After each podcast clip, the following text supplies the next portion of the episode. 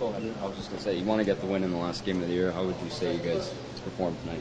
Um, I mean, I thought we played pretty well. It was a bit of a sloppy game from both sides, but for the most part, we battled. Um, our special teams were um, were excellent again, and that was one of our main goals tonight. So, um, you know, not a lot to complain about. It's a, you know, it's not a tough game to get up for, but certainly um, there's. You know, I've played in a few of these now, and it's a bit different. So, um, to force overtime and not give up at the end is great. Take from this season? I don't.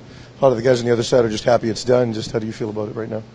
Yeah, I mean, it's we're we're in 29th place. You know, that's all you can really say. It's been disappointing, no doubt.